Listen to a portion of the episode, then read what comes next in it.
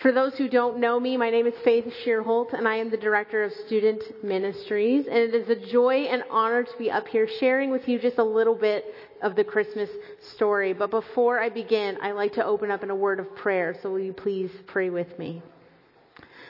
God, we thank you for this fun evening. We thank you for this special time we have with our family, our friends, and our loved ones. We gather now to hear your story, to hear the greatest joy and love of all. May our hearts and ears be open to receive, and may you use my words for your glory. In your name, amen. So, about two weeks ago, I read an article from a magazine called The Presbyterian Outlook. It's mostly for pastors, but those who are interested in liturgies and other things going on in the Presbyterian Church. I know, sounds really geeky, so we don't need to get into that. So, I read an article about two weeks ago and this article was written by a Presbyterian pastor and a mom of littles, and she shared this cute story. While she and her four year old daughter were playing restaurant, her four year old said that the restaurant had run out of grilled cheese because a monster had come and eaten all of the grilled cheese, and it ran away. The diner was left in disarray, so she couldn't serve any more grilled cheese. But it was going to be okay for this four year old chef because she moved in with Jesus. Jesus took her in and let her have his bed. He slept in the attic. It's going to be okay. I don't know about you. I love stories like this. I love the wild, imaginative stories, the pretend stories that children share with us, especially when they're playing restaurant. I love how in the midst of playing pretend, while we're listening to seemingly impossible situations like grilled cheese monsters, we get little treasures of good news. Most of all, I love how God speaks to the most unlikely people, even tiny children, to deliver his good news. So if you have your Bibles or a Bible app, I invite you to open to Luke 2, beginning at verse 8. If you don't have one, don't fret. It's going to be on the screen. You're going to be okay. I will read it aloud, so let's follow along. And there were shepherds living out in the fields nearby, keeping watch over their flocks at night. An angel of the Lord appeared to them, and the glory of the Lord shone around them, and they were terrified. But the angel said to them, Don't be afraid. I bring you good news that will cause great joy for all the people.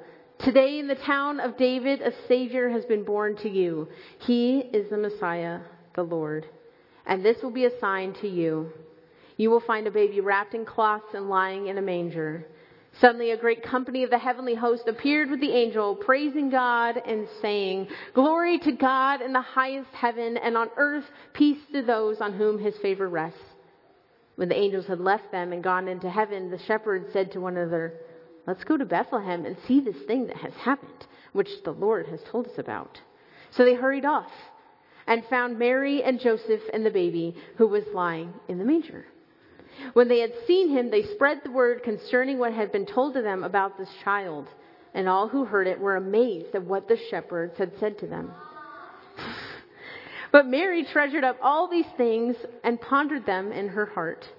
The shepherds returned, glorifying and praising God for all the things they had heard and seen, which, which were just as they had been told. This is the word of the Lord. Thanks be to God.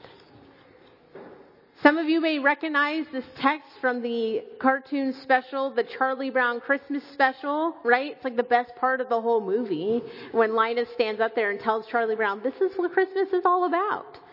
It's the best part. And it's also the part where Jesus is born, right? It's a great part. So Jesus, the Son of God, is born. Hallelujah. Praise the Lord, right? God so loved the world that he gave his son, and this news must go out. The Messiah is among his people, and the world must know. So God chooses shepherds. God chooses shepherds to see this precious babe and to proclaim this good news. Don't know about you. Shepherds are not exactly the PR folks that I would have thought about. They're not exactly the people I would think are capable of handling such good news. You would think God would want some kind of professional, maybe like an actual herald with like a trumpet or something. I heard and learned a lot about shepherds this past week when, in preparation. So shepherds were not well liked in their communities. They hung out with sheep a lot, so it probably meant that they smelled a little funny. Nomadic sheep, so uh, shepherds, nomadic shepherds would move a lot, which meant that they were viewed with a little bit of suspicion, a little bit of scorn because they lived outside of the city for long periods of time. It's not easy to store a sheep in your house. I don't know, but I can imagine. So that also meant because they weren't part of the city and all of the things going on, they couldn't serve as witnesses on the legal stand because they weren't part of the everyday life. But the most interesting thing I learned about shepherds this past week is that many of them were children. How many of you knew that? How many of you knew a shepherd was a child? I bet you did. Shepherds were ages 8 to 15, not usually the older guys you see in your nativity sets. The task of caring for sheep was actually given to the youngest child in the family. So what would happen was, is that the youngest in the family would become the shepherd, especially if the head of the household was a shepherd as well as a farmer, as well as taking care of grain or other things. So as the older child would grow up, he or she would transfer that energy from sheep raising to the more hardworking tasks to help their father and mother out in the house, like sowing and plowing and other things. So those shepherd's tasks would be given to the youngest to do. And notice I said he or she. That's right. There were girl shepherds. Yeah! Girl shepherds. There were girl shepherds and boy shepherds. We have so many texts in our Old Testament about shepherding, and we have lots of examples of children and young adults taking on this task. The most well known, David. David was the young of eight brothers. That's a lot of boys. He was the youngest, so he was the shepherd, and that's when he received his call to be king of Israel. Joseph, the youngest of 12 boys. He was Joseph's son, or he was Jacob's son. So he was a shepherd too. And for the girls, Rachel. Rachel was a shepherdess. She was in charge of taking her father's sheep. And Moses' wife, if you really want to get into the scriptures, Moses' wife, Zipporah, was also a shepherdess. So we have a lot of examples of young people and children being shepherds. So God chose children. God chose children and young adults to proclaim his good news that his son, their Savior, was born this evening. So imagine with me again this, I, this scene. Young shepherd boys and girls, ages 8 to 15, who knows, working the night shift with their sheep, probably telling all kinds of funny stories, and all of a sudden, all of a sudden, the angel appears telling them that God's Son is on earth. You must go see him. And then the heavenly hosts fill the skies, singing loud praises to God. The story tells that these kids were terrified, absolutely shaken.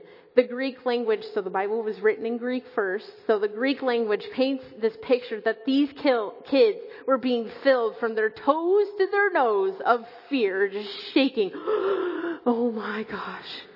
They were filled with absolute mega fear. But their mega fear is matched, if not surpassed, with mega joy. God, God is on earth. God's love is visible in a newborn baby boy just nearby. Joy fills their feet as they run full fled to Bethlehem, full speed ahead. And all the while they're running, they can't stop talking about it. That's what it was saying in the Greek, that they just were running, going, We gotta go check this out. This is amazing. What a joy it is to tell this story that God is as close as a next door neighbor. What an exciting opportunity it is for these kids to share this good news. And if there's one thing I've learned about working with kids and being around kids is that when they get excited about something, They're not just like a little excited about it. They can't stop talking about it. So for the kids in the room, how many of you are so excited for Christmas tomorrow? So excited, right? You're so excited. And I'm guessing you've talked about it like all month, right? You're just so excited about it. I bet. I bet. I'm talking about the exuberant, over the top, over your head's joy that makes words fly a million miles an hour. That's exactly what these shepherd kids were like. And they can't help it. They're so excited. God chose kids and students to share this joyous news. All of heaven is already rejoicing. All of heaven is already singing praises.